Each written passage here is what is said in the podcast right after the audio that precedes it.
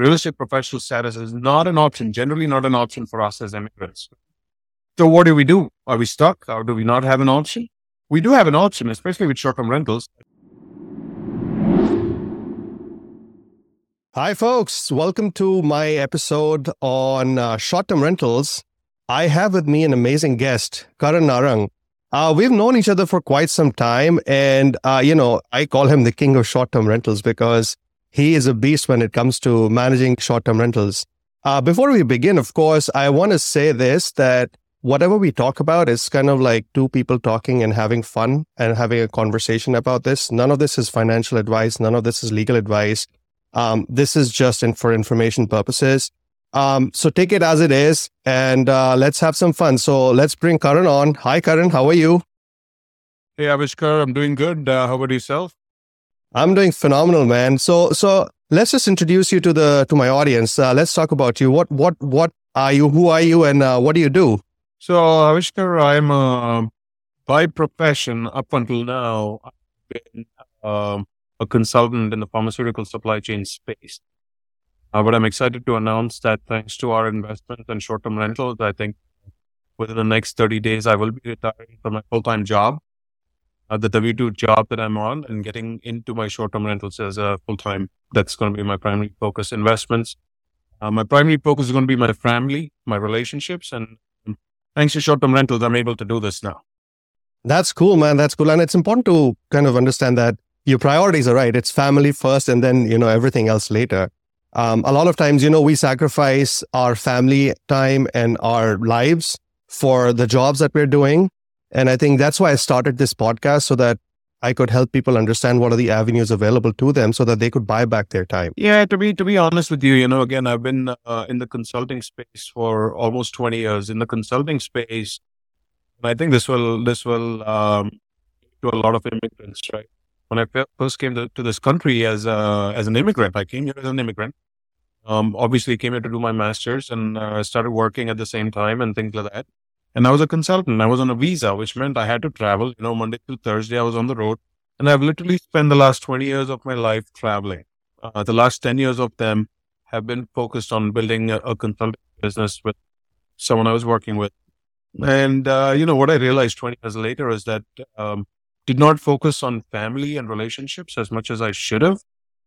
And um, if I don't make this drastic change now, I think I'll be making a mistake. So that's why I've decided, you know what? Um, if you guys follow Tony Robbins, you know, he says where focus goes, energy flows. And right. I've decided to refocus my time and my energy uh, towards my family. So I've, and, and luckily because of short-term rentals, I'm able to make this switch so, so let's start, you know, from, uh, from like from when you just got started and you just got introduced to real estate. What, what, what really attracted you to this? I mean, traditionally, you know, we all read about stocks. We come here, we have our 401ks and, you know, we start investing in 401k and we're like maxing out our 401ks, right? That's yeah. where everybody starts. Then people talk about, you know, investing in mutual funds. But then what, what really got you interested in real estate? Earning an extra dollar is a lot harder. I always thought I need to find a way to save money in taxes so that I can make that extra dollar go further. You know, I, I if I spend extra an hour working, you know, harder, 40% of that hour is taken by the IRS. And I said, I need to find a way to keep all of that extra hour money because that's what I'm working hard for, right? And um, that was my initial motivation. Now, again, uh, though I'm not uh, so I, I, work in consulting, but over the years, you know, because I started working for a startup, uh, let's just say that, uh, you know, you would consider my wife and myself to be high income professionals, which means um, we had to try and find a way to save taxes. Uh, we're not doctors or anything else like that, but we, you know, we had to find a way to save it. And what I started learning is that uh, your W 2 job is the highest paid dollar you will ever earn. And Give me the highest tax dollar you highest tax high, highest tax dollar you will ever earn. And you know, we sold our con- consulting company. You know that that I was part of a startup, but I was still an employee, a W two employee. We sold that business about two and a half years ago. And when I, you know, we called it a liquidation event. So I got my share, my options cashed in. And when I saw that W two come through, or the the uh, W two for that or that paycheck come through, and the tax deduction on it, I said never again. You know, I said never again. I'm never paying another penny in taxes. So that's that's what got me down this rabbit hole of trying to save on taxes. Interesting. Yeah, and I agree with you, man. I think the most uh, the most expensive thing for me is taxes, and I would agree that for most of the high income earners who are W twos, uh, that's their most that's their biggest expense, so to say, from their paycheck. Like, and a lot of times when you're on W two, you don't even see that money; it goes away directly, even that's before it hits the bank. And um, and that's sort of different from people who own businesses because they'll see the full amount and then they can leverage that amount to do whatever they want to do, unlike a W two income. So people with businesses have the opportunity, the flexibility of the dollar. The US government by default gives you, if you're a business owner, the US government gives you the opportunity to save on taxes. They promote business. Um, when you're an employee, they don't really care for you much. And, you know, you're going to be spending that money, you're going to be paying those taxes. And uh, there aren't those many tax breaks. The US government also gives a lot of tax breaks, specifically for real estate so it's yeah. almost like there's an unfair advantage to being in real estate. That's true. But I think there's so many flavors to real estate, right? All right. I, I, I personally prefer multifamily. Um, what got you started in short-term rentals per se? And, and how, I mean, and it's, it's, it's such a big space, right? Multi, I mean, real estate is a huge space. Uh, how did you niche down to decide, okay, I'm going to do short-term rentals? So what I found is, you know, in my quest to try and find a way to save taxes, I started researching real estate. When when we did that, you know, I did take a course that spoke about multifamily. I think that's where you and I first met. And uh, um, you know, and and what I realized in that course is because I was a W two employee and my wife was a W two employee, we weren't in the state to uh, to actually uh, go in and quit the jobs and follow what they call real estate professional status um, which is absolutely mandatory in order to save taxes with multifamily. And my primary goal, my vision was to save taxes from my W 2 job. And in order to shelter those taxes, I, or shelter that income, I had to find a different way. So when I took that course on multifamily, I knew what I couldn't do. But I also learned a lot more about the uh, short term rental loophole. Right, so that, right. That's why I decided to pivot into that. Okay. And uh, so, so you decided to pivot into short-term rentals, but then how did you get to know about what to do in this space? Like when I started with multifamily, I didn't know anything about it. So you know what's funny is even before I took the course, you know about uh, I had heard about people investing in vacation rentals and saving taxes. So my quest to actually research this started, I want to say, has been five years now, right? Five or six years, and I asked around a lot of people, and I, I spoke to a lot of people. I actually spoke to people who are self managing the properties. And I said, can you tell me how this helps you with taxes? Right. Either they did not want to share or they did not know because their CPA was doing his magic in the back end. And at that time, I had a CPA um, who didn't know much about the short term rental loophole. And uh, right. I actually walked away from a really good deal on 30A. 30A is one of the hottest markets right now. I don't know if you know the story, but I'll give you a brief about this. Um, sure. We're talking 2018 or 2019, uh, maybe 2019 or 20, yeah, something like that. And, and this was a property on 30A prime area of the country. Um, you know, it is, um, the property was worth, we, we had another contract for 975. I went to my CPA. He said I was crazy. He said, you're crazy. Don't even try to do this. Uh, I spoke to a couple of other people who manage on 30, who got properties on 30 and nobody wanted to share. These are my revenue numbers. This is how much I save in taxes. This is how I write off taxes. This is how I manage it myself. Nobody wanted to answer. And then when you look at numbers from a property manager, um, you know, it was barely break even. I didn't have the money, to be honest with you. I didn't have the money to invest in any of this. And, right. and, uh, I was, it was a stretch for me. I was trying real hard to put down $250,000 down payment on the property, right? Um, so this, this you know, I spent all summer trying to figure out how do I make this deal happen. I pushed and pushed and finally, um, as we got to closing, the seller was pissed off because, you know, we had to get extensions to do all this stuff.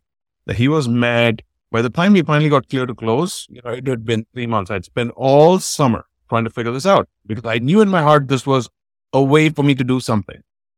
And finally, I tell the seller, I say, Hey, I will get there. You know, I have to travel for work. Remember, this is where You work for someone else, came in my way again. And I said, listen, I know we got the extensions and everything. I know we have the date till Monday or Tuesday or whatever, or something like that. I have to travel to Belgium for work. I'll be back in a week. We'll make it a good event. My wife's birthday, my kid's birthday. It'll be a fun thing. We'll do it next week. He says, nope. I will give you 24 hours to get down here and close. If not, I'm calling it breach of contract. At this point, Oh, everybody wow. had told me I was stupid. I was foolish. The CPA told me to walk away from it. The people who are managing didn't give me the answers I wanted. I hunted everywhere and I couldn't find an answer. And finally, I gave up and I told him, listen, you know what? Call it breach of contract. I'm not coming. Here's the fun part. My gut told me I had to do it. We walked away from the deal because I wasn't, I didn't believe in myself enough to stick with it. That property sold. It went back on the market, sold for 925. And two years later, it sold for $1.6 million. Oh, Okay. wow. So I have never again come across a property like that. So again, that was a seven figure hit for me right there. And Right. then, you know, when we had the liquidation event, that was actually another seven or sorry, six figure uh, hit for me on the taxes again. So I, I lost a lot of money through that, but it's a, it's a very expensive lesson learned. So I finally had to figure out a way, you know, I thought I can't do this again. Call so then what did you do? so this is when you know um, I uh, that's when I got back for for about a couple of years. I decided enough is enough. I'm I'm just going to focus on my job. You know, I'm I was so sick and tired of that, and and that's when you know I decided to do. Finally, got back on it. I decided to go do this uh, course. I realized I couldn't do it, and then I started digging deeper into short-term rentals. The thing is, short-term rentals still didn't have a course, but I knew enough bits and pieces to actually put this together and and it actually worked out pretty well. So since then, we have invested in several short-term rentals. We have a pretty large portfolio at this point. We have four operational, one's being rehabbed as we speak, and we've got three more being built uh, right now. Uh, last year, I have to say, you know, I was uh, probably one of my highest earning years, and I actually got a refund of eighty thousand dollars. That was a, a win, right? And uh, we carried over losses for this year as well. So it's been it's been a great experience. We've gone forward and invested, and, and you know I still had to uh, piece together a lot of this. There in the last 48, um, 24 months, I'll say there have been uh, new courses come up and new avenues to learn, and and I didn't have any of this when I first started, but. I'm glad to see that a lot of that has come about now. No, that's that's uh, interesting because I think knowledge is very key before you start in real estate. You know, from from the outside, you look at these numbers and you get wowed. You're like, wow, this is phenomenal, and this probably is easy. How hard can it be? You just go and you put in a tenant there and you make money. But there are so many moving parts to it. All right, guys, if you haven't done already, please go check out my free video series on how to do due diligence on operators and on deals before investing in them. It's called Real Estate RX for passive investors, and it's available at www.rerxcourse.com. For example, we're talking about this tax break and the short term rental loophole. Uh, Karan, do you want to go into that a little bit and just kind of explain what these tax breaks really mean uh, when, it, when it comes to real estate? So this this whole the whole concept of tax breaks on real estate, I mean, it is actually a pretty in depth topic, right? That you know, Sure. deserves its own Let's time. let's just give, you- a brief give overview. Yeah, yeah, exactly. This is not a video course, so this is No. this just a brief Yeah. overview of you know uh, what what in- exactly does it mean about a tax break? Like we're taxed right up front, but what happens if you buy real estate? So so what happens is in real estate you have two avenues, right? I mean, you've got several places to save tax. Okay. When you are a real est- in real estate, there's a key criteria that everyone goes after. It's uh, it's what they call real estate professional status. If your primary occupation, right? Let's say you're not a doctor or a consultant or something else, and you're spending at least 750 hours a year in real estate and doing nothing else. That's your main job. That's how you earn your money. You can claim real estate professional status. Now, again, keeping the theme with the immigrants that we're talking about here, possibility a lot of people are on visas and W2s and, H- and H1s and stuff like that. Almost impossible for you to quit your W2 job, focus on real estate professional status because it has to be a primary occupation. And in real estate, again, you can't go to a realtor and say, hey, sponsor my H1 visa. That's not. They won't do it. There's plenty. They don't have the need for that. So you're going to have to keep your job. Um, so real estate professional status requires it to be a primary occupation and 750 hours or more a year spent in it. And you can't be doing anything else for more time.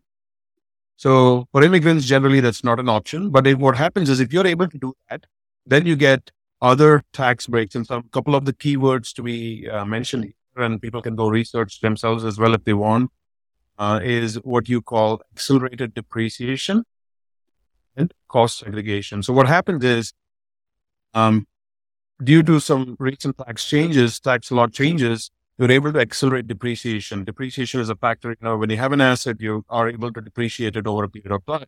It's the number of usable life, the usable life that it has. So, so, so just finite. to clarify, these this depreciation is actually a phantom depreciation that the IRS Correct. actually it doesn't. It's not just it allows; it mandates that you take that depreciation over the course of uh, of you know the whole uh, over a course of a certain number of years.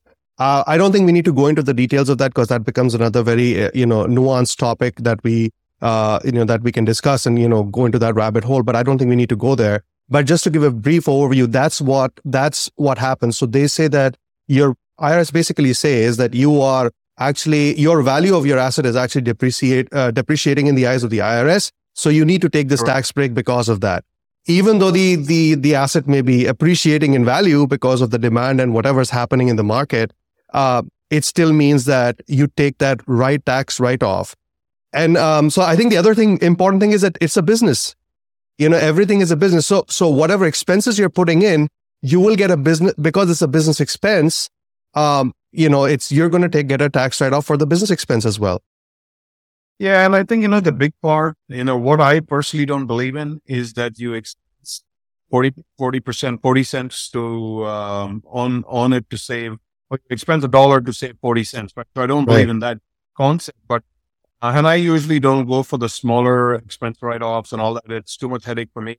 I'd rather go for the big numbers. Now, again, I also mentioned that real estate professional status is not an option, generally not an option yeah. for us as immigrants. Right, right. So what do we do? Are we stuck or do we not have an option? We do have an option, especially with short-term rentals. That's where I found that's a loophole I found because I was still wanting to, even though I'm a, I'm a U.S. citizen now, I still had to find a way to write off my taxes. And the way the loophole is the short term rental loophole, which is as long as you have a property that you self manage, at least in the first year, and self manage can be defined better, but it's something that you don't hire a property manage, manager for. That's the easy way to say it. You do not hire a property manager for. And the average length of stay, the IRS says that the, as long as the average length of stay so let's say, you know, I go and stay in an Airbnb property or a short term rental.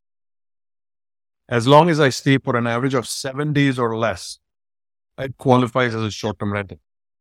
Because for long term rentals, what happens for multifamily is you sign a lease, a year later you sign a new lease. And yes, there might be some management, some maintenance and all that. Sure. But you know, you're not really actively working in it, right? You may right. have four calls a month or whatever, but after that, you're not actively working. The amount right. of work that you put in with a short term rental is a little more.